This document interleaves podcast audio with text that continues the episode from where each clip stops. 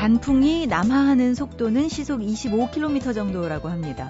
이것을 초로 환산하면 1초에 약 7m를 달리는 꼴이 되니까 100m 달리기를 14.3초에 주파하는 것과도 같겠죠. 가을이 오는 속도, 웬만한 성인 남자의 달리기보다 빠른 편이네요. 그럼 봄이 오는 속도는 어느 정도나 될까요?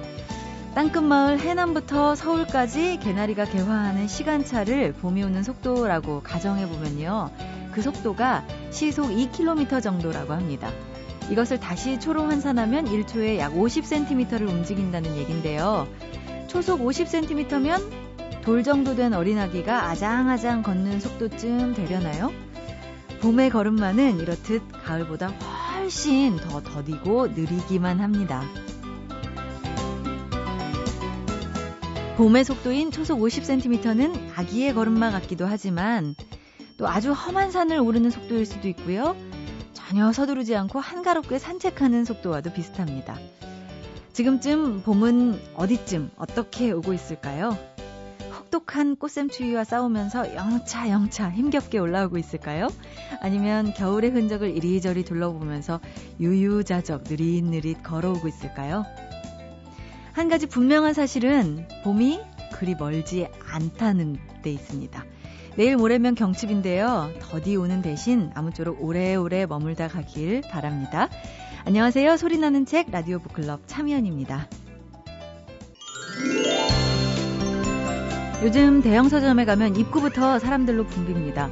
요 근래 책을 사는 사람들이 부쩍 많아진 건가 했더니 새학년을 맞아서 문제집과 참고서를 사는 학생들과 학부모들이 서점을 찾는 거였더라고요. 오늘도 참고서를 고르기 위해서 서점 가실 분들 많을 것 같은데요. 가신 김에 좋은 책 한 권도 골라보시는 건 어떨까요? 책마을 소식에서도 안내해드리겠습니다. 오늘도 출판평론가 권태현 씨 나오셨어요. 어서 오세요. 예, 안녕하세요. 네. 요즘은 온라인 서점으로 책을 많이 사는데요. 권태현 씨는 대형 서점 자주 가십니까?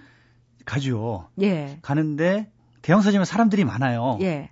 그래서 아, 이 많은 사람들이 있으니까 여기서 많이 팔리겠구나라고 생각을 하고 물어봤더니 네. 많은 사람들이 거기서 구경을 하고 온라인 서점에 가서 예. 책을 산다 그러더라고요. 예, 예. 조금 할인해 주니까. 예. 그런데 아, 책을 그렇게 현장에서 좀 많이 사주셔야 음. 서점들이 오래 살아남는다는 거. 예. 그걸 좀 생각해 주셨으면 좋겠습니다. 예. 사실 어떤 책을 골라야 할지 뭔가 책을 읽고는 싶은데 이럴 때는 어 오프라인 서점에 가서 예. 읽어보고 예 사게 되는 게 더 정확하게 또 제가 이런 게 있어요. 책을 구경하다 보면 예. 어, 좀 분위기 같은 것이 느껴지면서. 예. 아, 예전에 이런 책 사려고 했었잖아 참 이런 아. 생각도 떠오르고 네. 예, 그래서 이제 그 책을 한 권 더 사기도 하고 예. 그리고 이제 그 분위기를 느끼면서 음. 아, 우리가 문화에 대한 어떤 사고나 어, 이런 것도 좀 더 달라질 수 있을 것 같습니다. 하여튼 분위기에 많이 젖어보는 게 좋거든요. 예. 오늘 분위기 어떤 분위기일까요? 어떤 책 골라오셨습니까? 예, 어, 뉴질랜드 오클랜드 대학교 영문학과 교수인 네.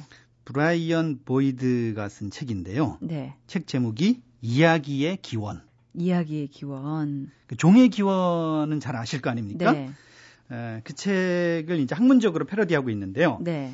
다윈이 생물의 진화에서 적자 생존과 자연 선택의 비밀을 밝힌 것처럼 네. 문화와 예술도 적자 생존과 자연 선택의 진화론이 적용된다는 걸 보여주는 그런 책입니다. 그렇습니까?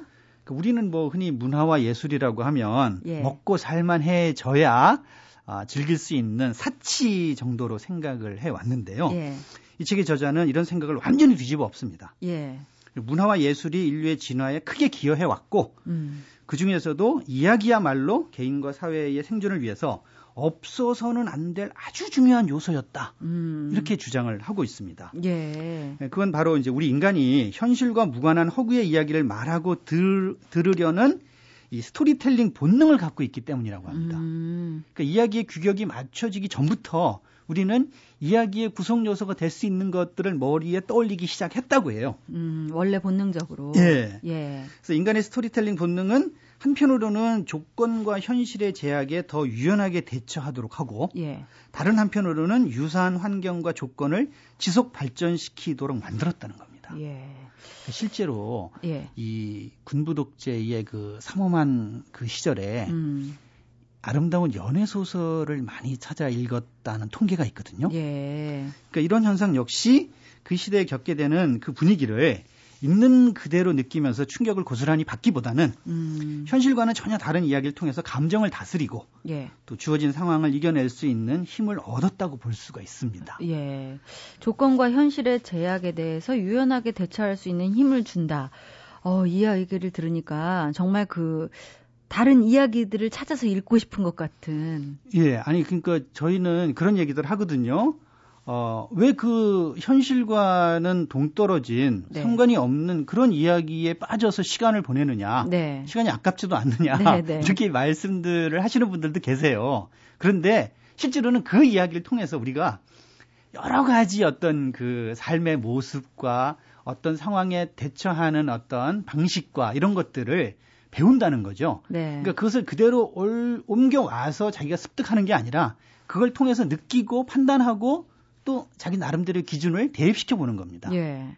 모든 인생과 모든 다른 입장을 다 경험해 볼 수는 없는 일이니까요. 그렇죠. 그러니까 이야기가 말하자면은 좋은 좋은 이 교재가 돼서 네. 어, 우리를 훈련시키는 어, 방법이 될 수 있다는 거죠. 네. 그러니까 이제 그 이 예술이 놀이에서 파생됐다고 주장을 해요 저자는. 예. 근데 그 놀이가 단순한 놀이로서의 즐거움도 주지만 앞으로의 삶에 적응할 수 있는 훈련도 하게 해준다는 거거든요. 음. 그러니까 사자 새끼들도 서로 이제 막 뒤엉켜서 물어뜯고 그러면서 놀잖아요. 네. 그런데 그게 그냥 노는 것 같지만 실제로 그런 행동을 하면서 사냥을 하는 어떤 훈련을 저절로 하게 된다는 겁니다. 음, 놀이를 통해서 힘을 키우고 뭐 기술을 익히고 뭐 그런 거군요. 예. 그런데 우리는 이제 이야기를 통해서 예. 그런 그 훈련을 자연스럽게 예, 하게 된다는 거죠. 어, 이야기를 좋아하면 그러면 인생 사는 훈련을 간접적으로나마 할 수 있다는 이야기시군요. 그렇죠. 더 많이 할 수 있고 어, 우리가 앞으로 어떤 식으로 진행해 나갈지 앞으로 살아보지 않은 삶에 대해서는 모르잖아요. 네. 그런데 이야기에서 충분히 숙지를 하고 나면 그 이야기 속에서 나오는 이런 방법과 다른 이야기 속에서 나오는 저런 방법을 접목시켜서 우리가 시도를 해 볼 수가 있다는 거죠. 네. 어, 처음에 학문적 패러디라고 얘기를 해주셨어요. 종의 기원에 대한 학문적 패러디. 이, 그냥 이 비유 때문인지 제가 요즘에 유머에 꽂혔거든요. 네. 그러니까 뭐 유머가 뭐 이렇게 해갖고 웃긴 이야기 이런 게 아니라 정말 패러디라는 거는 다 소화하고 난 다음에 할 수 있는 그런 일들이잖아요. 그러니까 그래서, 이 사람이 예. 영문과 교수인데 네. 영문과 교수라는 고정관념에서 벗어나게 해주는 네. 아주 박식한 네. 그런 자기 세계를 다 펼쳐 보이면서 예, 예. 온갖 비유들과 온갖 그 자료들이 이제 섭렵이 된 상태에서 이 책을 썼구나 네네. 네. 이렇게 느껴지고요. 그 느낌이 드네요. 이야기의 기원 그랬는데 비유와 상징을 모두 다 소화한 이후 해주는 그런 패러디는 어떤 이야기들일까?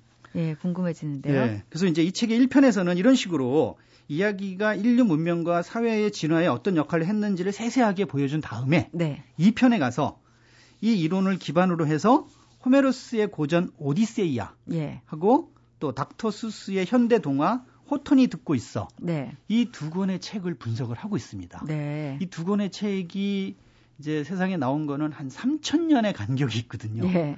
그러니까 이 두 권의 책을 보여주면서 이야기가 어떻게 진화해 왔는지를 또 설명을 하는 거죠. 어, 실제 사례를 들어서 예. 예. 아, 권태현 씨 이야기를 듣다 보니까 또 이 이야기의 기원 찾아 읽고 싶어지네요. 그잘 예. 아시다시피 오디세이아는 문화 자본을 획득한 영웅 오디세우스를 내세워서 사람들의 이목을 끄는 전형적인 이야기 방식이잖아요. 네. 에, 그런데 이 닥터 수스의 현대 동화 호턴이 듣고 있어는 음. 어, 호턴이라는 코끼리가 먼지 뭉치 속에서 도움을 요청하는 작은 후들의 외침을 듣고 도움을 주려고 합니다. 네. 그런데 이 후들이 너무 작게 외쳤기 때문에 이 호튼만 알아듣고 음. 다른 동물들이 못 알아들었거든요. 네, 네. 그래서 다른 동물들이 이 호튼을 비웃습니다. 그러자 이 호튼이 이 먼지 뭉치 속에 있는 후들한테 더 크게 얘기해야 다른 동물들이 듣고 너희를 도와줄 수 있어. 이렇게 해서 더 크게 말하고 도움을 받는 얘기거든요. 네네. 네. 그러니까 이, 이 단순한 어린이용 이야기도 사회적 인지를 발전시키고 협력을 장려하고 음. 상상력을 길러준다. 네. 이렇게 이야기를 하고 있습니다. 그렇군요. 이 브라이언 보이드의 이야기의 기원 꼭 찾아 읽도록 해보겠습니다. 예, 오늘 권태현 씨 말씀 고맙습니다. 예, 감사합니다. 잊혀질 뻔한 책, 묻혀질 뻔한 책을 소개해드리는 시간이죠. 뻔한 책. 이번 주에 소개해드릴 뻔한 책은 이세기 씨가 쓴 이주 그 먼 길입니다. 이세기 씨는 1980년대 노동운동에 투신하다 시인으로 등단했고요. 2005년부터는 이주 노동자와 관련된 인권운동 활동도 하고 있습니다. 이세기 씨는 이주 그 먼 길이라는 책에서 자신이 만났던 이주 노동자들의 이야기를 담아냈는데요. 구체적인 내용을 이 책을 펴낸 도서출판 후마니타스의 윤상훈 씨가 소개해드립니다. 이 책은 많은 사람들의 이야기를 담고 있어요. 한국에서 살고 있는 아시아에서 온 이주민들의 생활상을 그리고 있는데 한국에서 이주 민, 이주 노동 생활을 하다가 다시 본국으로 돌아가신 분들, 그러니까 귀한 이주 노동자들이 어떻게 지금 살고 있는지, 귀한 이주 노동자의 삶을 그리고 그 사람들이 노동 현장에서 어떤 식으로 일하고 어떤 식으로 생활하고 있는지를 다루고 있고요. 그 이주민들의 생활, 말 그대로 살아가는 모습들, 뭐 청소년들의 얘기도 있고, 그리고 부부의 얘기도 있고, 뭐 여러 가지 이야기를 다루고 있는데 그 사람들의 생활이 그냥 우리 우리들의 생활처럼 그냥 살아가는 것 그 자체라는 거죠. 시집이 두 편이 이미 있으신 시인의 글이에요. 그러니까 저 같은 사람이 그냥 놓치고 지나가는 좀 섬세한 부분들을 굉장히 잘 끄집어내서 다룬다는 생각을 받았거든요. 그래서 이 글을 처음 봤을 때도 굉장히 그런 부분이 인상적이었고요. 우리에게 각인된 이주 노동자의 이미지는 공장에서 부당한 대우를 받거나 아니면 어떤 범죄에 연루된 어두운 모습들이 많죠. 그래서 연민의 대상이 되기도 하고 때로는 기피의 대상이 되기도 하는데요. 이주 그 먼 길이라는 책은 이주 노동자들의 아주 평범한 모습을 포착한 게 특징입니다. 이주민들도 사랑 때문에 고민하고 사람 때문에 속상했던 일이 있으면 그 사람 험담하면서 응어리 풀기도 하고요. 고향에 있는 가족들을 간절히 그리워하는 지극히 인간적이면서도 우리와 다를 바 없는 보통의 사람이라는 것이 잔잔하게 그려지고 있는데요. 이 책을 편집한 윤상훈 씨는 그 중에서도 방글라데시에서 온 하킴이 쓴 시가 기억에 남는다고 합니다. 어떤 시일지 윤상훈 씨의 낭독으로 들어보겠습니다. 세상이 옛날처럼 돌고 있다. 모든 사람이 자기 자리에서 항상 바쁘다. 달과 태양, 그리고 별들이 옛날처럼 빛을 주고 있다. 하지만 나의 마음은 어둡다. 나는 왜 나처럼 되었나? 나의 마음은 아프다. 어느 날 하루 나는 마른 꽃처럼 마음도 말랐다. 당신은 나를 알아도 알려고 하지 않았다. 나는 바보처럼 당신에게 다가가고 있다. 하나의 진실을 꼭 잡으면서. 너는 나를 버린다. 나를 바보라고. 그래도 나는 왔다. 당신의 사랑을 위해. 당신은 나를 모른다. 하늘은 있지만 구름이 없다.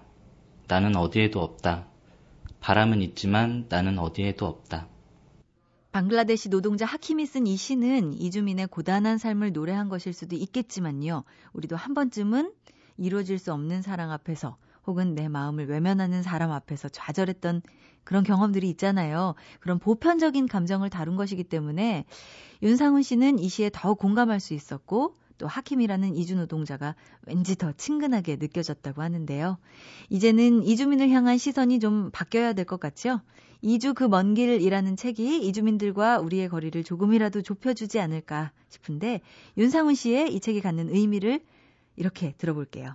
전철에서나 식당에서나 마트에서나 그냥 흔하게 마주치지만 이 사람들이 어떤 사람인지에 대해서는 별로 이해하지 않거든요. 이 책이 우리 시대 아시아인의 모험 이주 오디세이아라고 소개되기도 하는데 오디세이가 그런 얘기잖아요. 이제 그 오디세우스가 자기 정든 섬을 떠나서 막 트로이 전쟁도 치르고 그러다가 다시 험한 여정과 또 역경을 이기고 다시 집으로 돌아가는 이야기인데 이 책도 그런 여정을 다룬 이야기예요. 동시에 과연 그 사람들이 가야 되는 그리고 살아야 하는 집은 어딘가 그게 반드시 그 떠난 본국은 아닐 것 같아요. 왜냐하면 그 본국에서 살았던 시간보다 오히려 한국에서 살아온 시간이 많은 분도 있고 그런 분들의 삶을 그러니까 이해하지 않고서는 더 이상 우리 사회도 이제 같은 구성원에 대한 뭐 온전한 이해를 할 수 없지 않나. 그래서 이 책은 좀 더 많이 읽혔으면 좋겠다는 생각이 있어요. MBC 라디오 95.9 MBC 라디오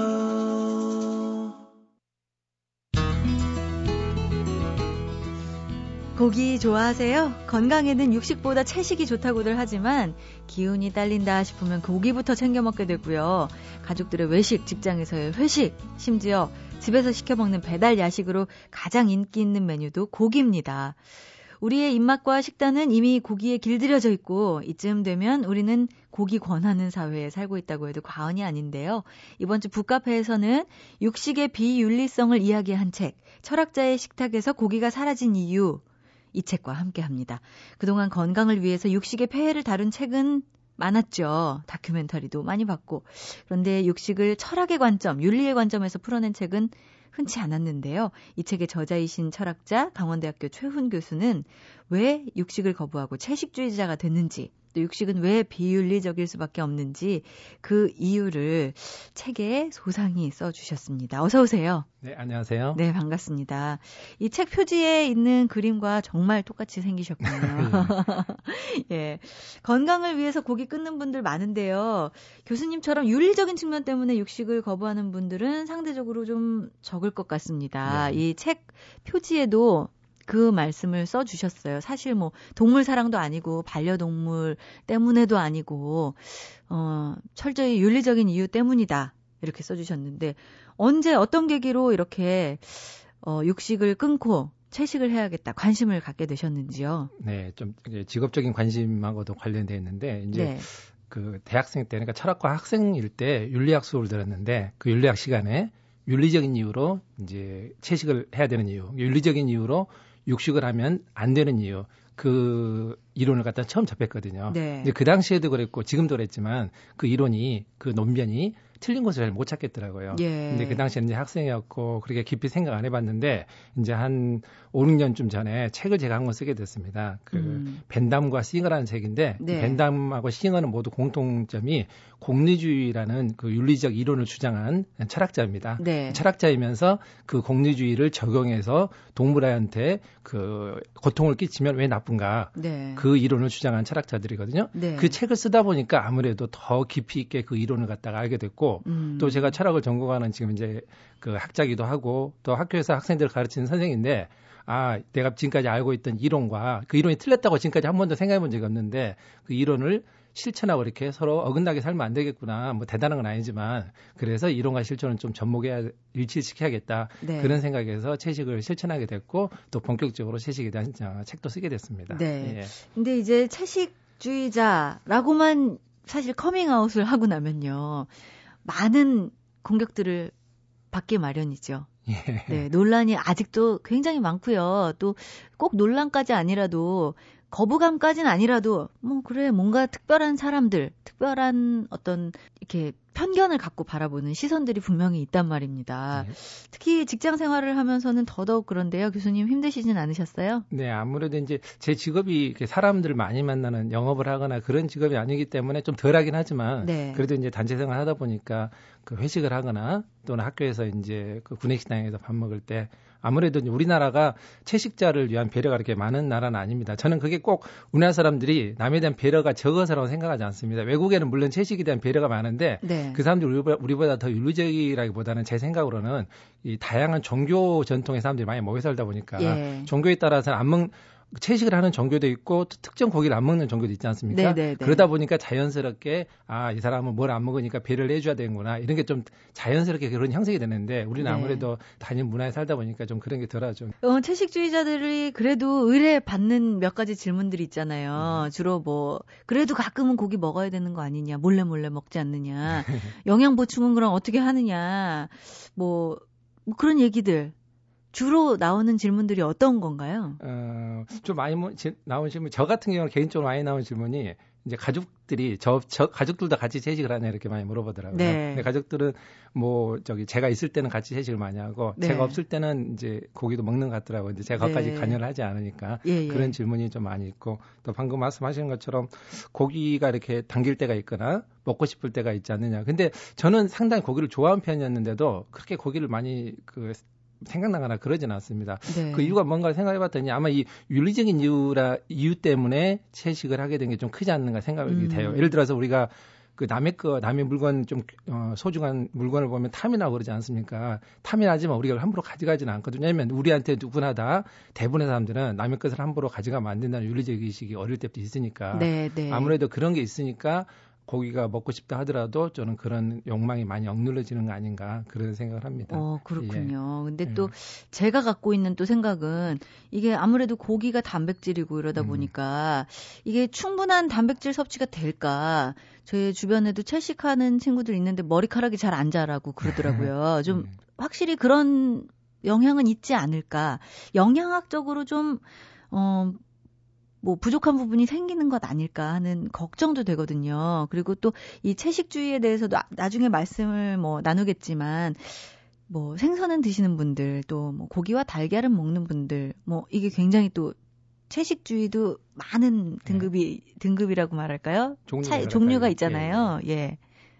그 저, 그런 질문을 이제 많이 하시는데, 네. 제가 사실은 그 영양학자가 아니기 때문에 고기를 안 먹으면 영양학적으로 결핍이 있다 이런 부분에 대해서 자신 있게 말, 그 학문적으로 말씀을 드릴 수는 없거든요. 근데 하여서 또 제 예를 들어가면서, 네. 그 방금 다른 마리가 잘 안, 그 안 자란다 이런 분이 예도 있었지만, 제 예를 들어가면서 저 고기 안 먹어도 건강하지 않냐 이렇게 말하는 것도 또 하나의 사례에 불과하니까 네, 네. 좋은 애는 아닐 것 같아요. 근데 지구 우리 인류애를 보면은 고기를 먹지 않는 그룹이 상당히 많습니다. 음. 그게 좋은 애가 될 것 같아요. 한두 명이 아니니까. 예를 네네. 들어서 인도 사람들 힌두교 종교를 믿고 있는 인도 사람들은 고기를 안 먹는데도 인도 사람들이 다른 나라 사람보다 더그 건강적으로 나쁘다거나 또 머리가 나쁘다거나 이런 증거는 없지 않습니까? 예. 오히려 인도 사람들 그 상당히 뛰어나다 우리가 알고 있지 않습니까? 그다음에 네. 또 저 스님들도 고기를 안 먹지만 스님들이 다른 사람들보다 더 건강하지 않, 냐 그거 전혀 아니지 않습니까? 예, 예. 오히려 건강한 스님들도 더 많죠. 예, 예 그런 그러네요. 게 고기를 안 먹어도 건강하고 상관없다는 증거가 될 수 있지 않을까 그렇게 생각해 봅니다. 네. 예.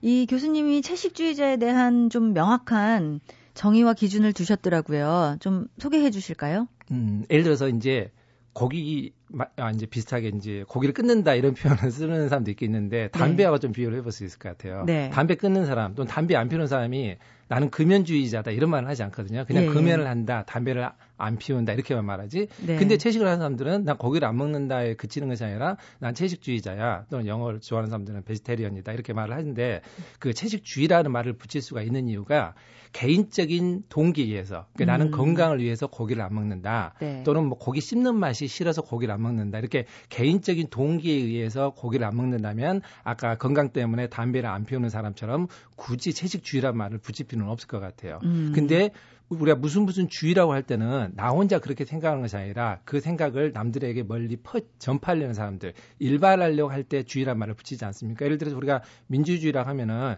나만 민주적인 원칙에 따라 사는 것이 아니라 우리 사회가 민주주의 사회로 바뀌어야겠다 이렇게 생각하는 사람들을 민주주의자라고 하고 그런 이론을 가지고 민주주의를 하지 않습니까? 예. 마찬가지로 채식주의도 채식을 나 혼자 개인적인 동기로 실천하는 것이 아니라 윤리적인 이유 윤리적인 거면 나만 나쁜 것이 아니라 다른 사람도 그렇게 행동하면 그런 거니까 음. 그런 일반화할 수 있는 신념을 가지고 채식을 실천하는 사람들을 채식주의라고 부를 수 있다고 저는 생각합니다. 네. 네. 이 철학자의 식탁에서 고기가 사라진 이유에 대한 답은 계속 언급되고 있듯이 지금 윤리적 이유 때문입니다. 교수님께서 말씀하신. 근데 이 윤리라는 게 말씀하신 대로 법규는 아니기 때문에 어떤 네. 강제성이 있는 게 아니잖아요. 하지만 인간이라면은 꼭 지켜야 되는 도리나 어떤 올바른 판단 정도로 해석하면 될까요? 네. 그 윤리라고 하면 좀 이제 거창해 보이고 아주 고리타분하게 이렇게 뭐 도덕 윤리 이런 거 우리가 잘 못 지키지 않냐 이렇게 생각하는 사람 많이 있는데 네. 윤리도 이렇게 소극적인 윤리하고 적극적인 윤리를 나눠볼 수 있을 것 같아요. 네. 적극적인 윤리 예를 들어서 남을 도와라 가는 거. 불쌍한 사람을 보면 그냥 지나치지 않고 남을 돕는 거 이런 게 적극적인 윤리일 텐데 그런 건 우리 일반 사람한테 잘 말할 수가 없고 하라고 이렇게 강요할 수도 없고 방금 말씀하신 것처럼 법규도 아니고 우리가 지키기가 좀 힘들죠. 어려운 네. 사람 도와주는 거. 그런 도와주는 사람 우리가 또 착하다고 하고 칭찬도 하죠. 네. 근데 또 그렇게 안 한다고 해서 우리가 비난하지는 않지 않습니까? 그런 게 이제 적극적인 윤리인데 소극적인 윤리 이런 것은 사실 누구나 다 지키고 있고 이미 지키고 있고 또 지켜야 하는 겁니다. 다른 게 아니라 남한테 해로움을 끼치 마라. 남을 음. 괴롭히지 말라는 거죠. 네. 그 누구나 아주 그 극악무도한 사람 아니면 누구나 남 함부로 해치지 않고 남한테 괴롭힘 주지 않고 그렇지 않습니까? 네. 이게 윤리의 가장 기본이고 누구나 실천할 수 있는 거죠.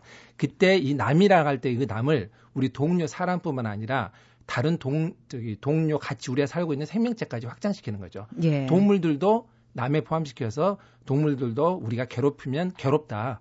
우리가 다른 사람을 괴롭히면 안 되는 이유가 그 사람을 괴롭히면 싫어하는 것처럼 동물들도 괴롭히면 싫어하는 것은 분명하니까 동물들을 괴롭히면 안 되겠다. 근데 우리가 고기를 먹으려면 동물을 괴롭힐 수밖에 없죠. 죽여야 되니까. 음. 또 죽기 전에 요즘은 또 이제 공장식 사육이라고 해서 사육 단계에서 많이 괴롭힘을 주죠. 이런 이유들 때문에 윤리란 말을 덧붙여서 윤리적 채식주의다. 이런 이제 그 하나의 주의가 나오게 되는 거죠. 예. 네. 근데 이 그런 고기를 먹지 않고서도 하면서 이, 이 이유가 사실은 고통을 주기 때문이잖아요. 그러면 해물이나 식물은 안 그러냐? 고통을 느끼지 않는 것이냐? 식물은 꺾으면 뭐 괜찮고 동물은 안 되는 거냐? 이런 이야기 하잖아요. 네. 들, 들어보셨죠? 예, 그게 많이 제기되는 반론입니다. 예, 이 부분에 대해서는 어떻게 대답하십니까? 예, 사실 어려운 문제이기도 하고 많이 논란이 또 되고 있는 문제이기도 합니다. 네. 신분은 좀 덜한데 해물 같은 경우에는 네. 사실 그러니까 우리가 채식주의라 할 때는 해물도 역시 안 먹는 사람 안 먹어야 같이 채식주의의 온전한 정의, 엄격한 정의에 포함이 되는 거죠. 예, 예. 그러니까 아까 말씀드린 것처럼 윤리적 채식주의자라는 사람들은 동물에게 고통을 주기 때문에 동물을 먹지 않는 사람들인데 소나 돼지나 닭처럼 우리가 많이 먹는 동물 있지 않습니까? 이런 동물은 분명히 고통을 받는 것이 분명, 분명하거든요. 그렇죠. 해물은 물론 저 물고기가 고통을 받는지 안 받는지는 논란거리가 되는데 예. 거기까지는 제껴놓더라도 우리가 분명히 많이 먹고 있는 그 큰 거대 동물들 음. 그 동물들이 고통을 느끼는 것은 분명하기 때문에 그 부분에 대해서는 의심의 여지 없이 고통을 주어서는 안 된다는 결론이 나올 수가 있거든요. 예. 그 다음에 이제 물고기가 해당되는데 그건 이제 과학자들의 좀 도움을 받을 수밖에 없습니다. 그 소나 돼지는 우리가 고통을 받는 것이 눈으로 보이지 않습니까? 네. 근데 물고기는 그게 우리가 직접 관찰하기가 힘들기 때문에 그 과학자들의 도움을 많이 받는 있는데 과학자들이 보통 물고기 정도까지는 고통을 느낀다고 많이 연구가 돼 있습니다. 예. 만약 그렇다면 그게 사실이라면은 그 결론을 우리가 받아들일 수밖에 없는 거죠. 예. 근데 이제 물고기를 제외한 나머지 동물들 무슨 우리 어페루라고 할 때 폐류에 해당하는 이런 동물들도 고통을 느끼는지는 아직은 연구가 확실하지는 않거든요. 예. 근데 이제 철학자들 중에서 의심의 이득이라는 좀 약간 전문 용어를 말하는 사람들이 있습니다. 무슨 말이냐면은 그게 동 고통을 느끼는지 안 느끼는지 의심스럽다면 음. 그쪽에 이득이 되도록 행동을 하라. 네. 아직 확실하지 않다면 확실하지 않으면은 고통, 예. 고통을 느끼는 걸로 생각하고 예, 예. 예, 행동을 그래, 하면 더 나을 거다. 예, 예. 그래서 이제 어페루라 할때 페루나 이런 것 쪽까지 다 고통을 느낀다고 생각해서 어, 모든 육식성 공, 어, 저기 뭐냐 고기를 안 음식을 안 먹는 그게 이제 채식주의가 되는 거죠. 그러면 우리가 조금 좁혀서 이야기를 한다면 예. 이 철학자의 식탁에서 고기가 사라진 이유 여기서 이야기하는 어떤 이 동물들이 받는 고통의 문제가 생각했던 것보다 훨씬 심각하다. 특히나 소, 돼지, 닭고기 같은 경우 어 대규모 방식으로 진행되는 이런 도축 자체가 너무나 잔인하고 또 뭐 도축뿐만 아니라 길러지는 것들 뭐 이런 부분에 대해서 문제를 제기하셨잖아요. 네. 예, 어떤 문제가 있는지 좀 대략적으로 설명을 해주세요. 예, 그 좀 이제 약간 다른 이야기부터 먼저 드리면 인간이 이렇게 고기를 묻는 것은 오랜 전통이 아니냐 그러므로 먹어도 된다 이렇게 말씀하는 사람도 있는데 네. 그분에 대해서 어떻게 말씀드릴 수 있냐면은 인간이 이렇게 고기를 많이 먹은 것은 오랜 전통이 아니거든요. 네. 물론 옛날부터 우리가 고기를 먹었지만 사실 우리 세대 40대 50대 되는 분들의 젊었을 때 10대 때나 그 이전을 생각하면 이렇게 많이 먹을 때가 아니거든요. 네. 그러니까 고기를 이렇게 많이 먹은 것은 오랜 전통이 아니라 최근에 새로 생긴 전통이거든요. 그러니까 음. 전통에 따라서도 고기를 많이 먹는 것은 옳지 않는데 네. 근데 고기를 이렇게 많이 먹게 된 이유가 뭐게 되냐면은 공장식으로 대규모로 동물들을 이렇게 사육하기 때문에 많이 먹을 수가 있는 거거든요. 네. 공장식 사육이란 말을 요즘 많이 쓰거든요. 우리가 공장에 나가면은 재료를 넣으면은 바로 그 제품이 생산되는 것을 공장을 하지 않습니까? 네. 지금 사육 방식이 딱 그렇다는 겁니다. 예. 이 사료, 사료가 원료가 되는 거죠. 사료를 집어넣으면은 고기라는 생산품이 딱 나오는 거. 네. 이렇게 대규모로 공장식으로 사육하다 보니까 당연히 동물들한테 고통이 될 수밖에 없는 거죠. 옛날 음. 우리가 집에서 몇 마리 기르거나 이런 식의 사육을 할 때는 최대한 자연 상태에 가깝게 소나 돼지나 이런 닭들을 기르었는데 네. 이제는 아주 좁은 곳에서 비유적으로 그런 말 많이 해요. 가장 많이 널리 알려진 비유인데 닭 양계장 같은 게 심각한데 닭 한 마리가 차지할 수 있는 그 공간이 여기 있는 종이 A4 한 장에 정도밖에 안 되는 거죠. 그러니까 얼마나 음. 다닥다닥 이렇게 붙어서 사는 거죠. 그걸 네. 비유적으로 말하면 어떤 사람들은 그 공중제나 부스 한 칸에 사람이 3명, 4명이 들어가서 평생 사는 것처럼 비유하는 사람도 있고 네. 또 어떤 사람은 엘리베이터에 정원이 가득 차서 평생 사는 것을 비유할 수 있거든요. 예. 우리 인간이 고통스러운 것처럼 도, 소나 돼지나 닭도 그런 좁은 밀폐된 공간에서 이렇게 평생 살아라 하면은 역시 고통스러운 것은 마찬가지거든요. 네. 그게 이제 그 공장식 사육의 현실이 예전에 없던 최근에 생긴 그 동물의 에게 고통을 주는 새로운 또 현실이 되는 거죠. 그러니까 윤리적인 문제가 더 많이 생긴다고 말씀드릴 수 있겠습니다. 사실 이렇게 방목하는 소들 요새 보기 힘들잖아요. 네. 또 어, 젖소들의 현실도 이보다 더하다고 하고요. 네. 또 돼지도 네. 사실 원래 선천적인 습성과는 다르게 살고 있다고 이야기를 하는데 이 뭐 소들은 어떻고 돼지들은 어떤지 좀 실상을 좀 얘기해 주실까요? 예. 그 소, 돼지, 닭 우리가 제일 많이 먹는 이제 포유 닭은 물론 이제 포유는 아니지만 동물들이죠. 네네네. 네, 네. 그나마 좀 나은 편이 소입니다. 네. 소는 왜냐하면 그 좀 거대 동물이기 때문에 잔인하게 기르기도 좀 힘들고 아무래도 우리나라에서는 소를 좀 이렇게 그 가족처럼 기르던 전통이 있어서 그런가 네. 몰라도 우리나라는 서양에 비해서는 좀 소 사육 현실이 좀 더 그 인간적이라고 하더라고요. 예를 들어서 네. 서양에서는 그 송아지 고기가 아주 인기가 좋아지고 송아지 상태에서 전혀 움직이지 못하게 이렇게 매달아 놓고 기른다고 그래요. 그다음에 음. 그 빈혈이 걸린 송아지 고기가 맛있다고 그래가지고 이렇게 네. 연홍빛 그 빛이 돌아가지고 그 빈혈이 걸리기 일부러 빈혈을 걸리게 해서 철분류를 갖다 전혀 못 먹게 못 먹게 한다고 그래요. 음. 근데 우리는 그 정도는 아니거든요. 네. 그렇게 하려고 정부에서 한번 시책을 발표한 적이 있었더니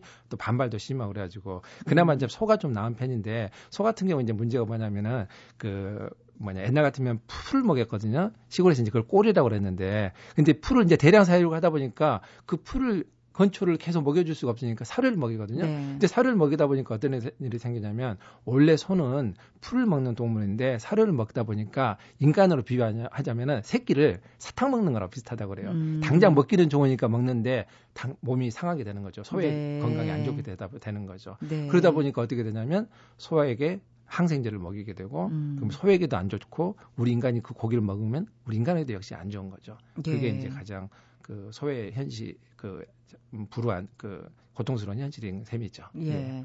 뭐 구제역 얘기 나오고 뭐 그렇다 보면 그러다 보면은 막 살처분하는 것들 있고요. 근데 교수님께서는 뭐 살처분되는 가축들을 보면서 잔인하게 키운 살처분하는 거에 대해서는 분노하면서 네. 잔인하게 키우는 것에 대해서는 왜 분노하지 않는가 이런 이야기도 하셨어요.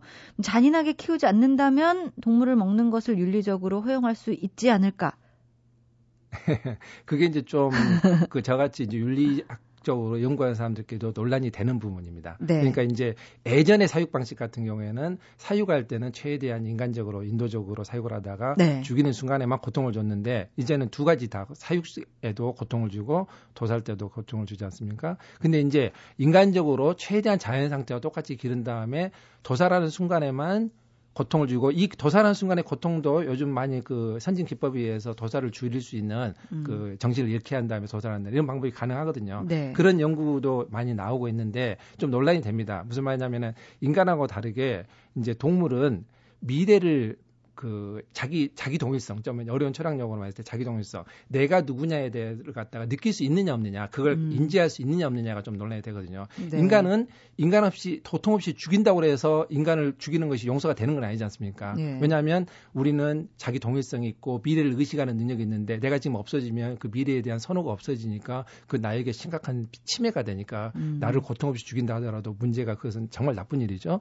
근데 동물도 과연 그러냐? 동물도 미래가 없, 그 미래가 우리처럼 미래를 가질 수 있고 미래에 대한 욕망을 가질 수 있고 또 자기 동일성 한 시간 전에 나와 한 시간 후에 나가 같은 나라는 것을 느낄 수 있는 그런 인지 능력이 있느냐 예. 만약 그런 능력이 있다면은 우리 인간처럼 함부로 죽여서는 안 되는 거죠 예. 그런데 만약 그런 능력이 없다면은 그 죽인 다음에 다른 그 사육이라는 게 그러지 않습니까? 이 동물 죽이면 또 새로운 동물을 갖다 새로 또 만들어내지 않습니까? 음. 키워내지 않습니까? 만약 그렇게 보충이 된다면은 동물을 죽여도 괜찮다는 그런 주장을 하는 윤리학자들도 있긴 있습니다. 예. 근데 그건 아직 지금 현재 우리 현실 생각했을 때는 이건 우리 현실은 지금 안 맞는 이야기지만 현실은 공장식 축산 이걸 어떻게 없앨 수 있나 여기에 대한 논의가 집중돼 있으니까 네. 이것은 지금 당장 논의할 이야기는 아닌 것 같습니다. 예. 이 동물의 인권 운동에 앞장서고 있는 분 하면 요즘에 가수 이효리 씨가 떠오릅니다. 어, 이효리 씨도 채식주의자라고 이야기를 네. 하고 또 그러다 보니까 동물에 대한 사랑 때문에 채식을 시작했다가 이제는 지구촌의 기아와 환경 문제까지 고려하게 됐다 이런 이야기를 들었는데요. 육식이 사실 동물에게만 고통을 주는 게 아니라 지구촌 전체에 이제는 영향을 미치고 있는 환경 문제도 되고 있는 것 같습니다. 네. 예. 그러니까 지금 그 단순히 동물에게 고통을 주기 때문에 고기를 먹지 말자. 이 정도 이제 윤리적 차원에서 멈추는 것이 아니라 네. 어떤 문제들도 생기냐면 크게 두 가지 문제인데 하나는 이제 환경적인 문제입니다. 뭐냐면은 지구 온난화의 주범이라고 할 수가 있습니다. 동물을 기르다 보니까 아까 대량 사육을 하다 보니까 옛날에는 없듯이 없던 문제가 생긴 건데 대량으로 그 동물들에게 사료를 먹이려고 하다 보니까 그 사료를 만들 작물들을 길러야 되는 겁니다. 예. 근데 그 작물들을 길러야 되다 보니까 아마존 숲의 상당 부분이 그 작물을 기르기 위해서 없어진다고 그래요. 음. 그러다 보니까 아마존 숲이 없어지면은 그만큼 지구 온난화가 더 심해지는 거죠. 또 생기는 문제가 뭐냐면 소들이 옛날에 한두 마리 기를 때는 없었는데 이제 수 대규모 농장에서는 막 수천 마리까지 외국에서는 기르는 것도 수만 마리 이렇게 기르는 것도 있는데 그 소들에서 나오는 그 온실가스, 메탄가스 같은 거, 트림할 때 나오는 가스 같은 거요. 네, 네. 이런 것들이 어떤 연구에 따르면은 그 자동차에서 나오는 온실가스보다 더 이게 심각한 문제라고 합니다. 네. 이런 것 때문에 고기를 우리가 더 많이 먹게 되고 좋아하게 되는 것이 우리 환경을 갖다가 빨리 그 병들게 하는 하나의 주범이 되는 거죠. 예. 예. 그다음에 이제 또 기아 문제하고도 관련이 되는 건데 아까 말씀드린 것처럼 동물한테 사료를 주기 위해서 작물을 기르는데 그 작물을 그 작물이라는 것이 옥수수나 콩 같은 건데 사람도 먹을 수 있는 거거든요. 네. 사람이 바로 먹으면은 훨씬 많은 사람이 먹을 수 있는데 거의 한 10대 1이라고 합니다. 그러니까 음. 10명의 사람이 먹을 수 있는 것을 그 작물을 소한테 먹여서 소나 돼지한테 먹여서 그 고기를 사람한테 먹게 되면 한 명밖에 못 먹는다고 합니다. 거의 네. 10대 1의 비율로. 그러다 보니까 지구의 기아 문제가 더 심해지는 거죠. 사실 이 기아 문제나 환경 문제에 어떤 영향을 미치는지는 좀 관심 있으신 분들은 많이 책으로도 접하셨을 것이고 네. 다큐멘터리로도 많이 접하셨을 거라는 생각이 들어요. 이제는 많은 부분이 과학적으로 이야기들이 되어져 왔고 네. 또 어, 많이 알려지고 있기 때문에 그런 부분이 있는데요. 뭐 군자는 짐승을 대함에 있어서 그들이 살아있는 것을 보고 나서는 차마 그들이 죽어가는 것을 보지 못하며 죽으면서 애처롭게 울부짖는 소리를 듣고는 차마 그 고기를 먹지 못합니다. 그래서 군자는 푸죽간을 멀리하는 것입니다. 책에 이런 맹자의 말씀도 인용하셨던데요. 네. 그동안 우리가 육식을 위해서 애써 이 푸죽간의 현실을 외면했던 군자였다면 이제는 푸주간의 현실을 알게 된 이상 조금은 달라져야 하지 않을까 하는 생각이 드는데요. 그렇다고 당장 사실 저한테만 해도 채식주의자가 되라 이렇게 이야기를 하면은 자신이 없는 것도 사실입니다. 알면서도요. 이야기를 들었는데도 조금 이렇게 꺼림칙하다가 조금 잊어버리게 되면은 또, 또 먹게 되는 게 사실이거든요, 고기를. 당장 조금이라도 실천할 수 있는 게 있다면 어떤 것부터 실천할 수 있을까 하는 생각이 드는데 어떤 걸 권해 주시겠어요? 음, 예를 들어서 이제 가장 쉬운 방법이 어떤 기준 하나 정해놓고 덜 먹겠다고 생각할 때 어떤 기준을 정해놓고 덜 먹는 게 하나의 방법이겠죠. 예를 들어서 고기 없는 월요일 이런 운동하는 분들이 있거든요. 네. 적어도 월요일 정도는 고기를 안 먹는 거 정해놓는다든가 또는 뭐 뭐 몇 시 저녁 우리가 밖에 나갔을 때는 어쩔 수 없이 고기를 먹지만 집에서 내가 선택해서 먹을 수 있는 때는 고기를 안 먹는다든가 네. 이렇게 기준을 정해놓고 하면은 어 우리가 당장 고기를 덜 먹, 안 먹을 수는 없더라도 좀 고기를 덜 먹을 수 있는 그런 하나 방법이 되지 않을까 그렇게 생각합니다. 네. 네. 저도 요일을 한번 정해봐야 되겠군요. 네. 공장식 축산 이것도 좀 개선돼야 할 부분인 것 같습니다. 사실은 제일 먼저 개선돼야 되는 부분이 아닐까 하는 생각이 드는데요. 제일 걱정되는 게 그렇게 되면 고깃값이 확 올라가는 것 아닐까.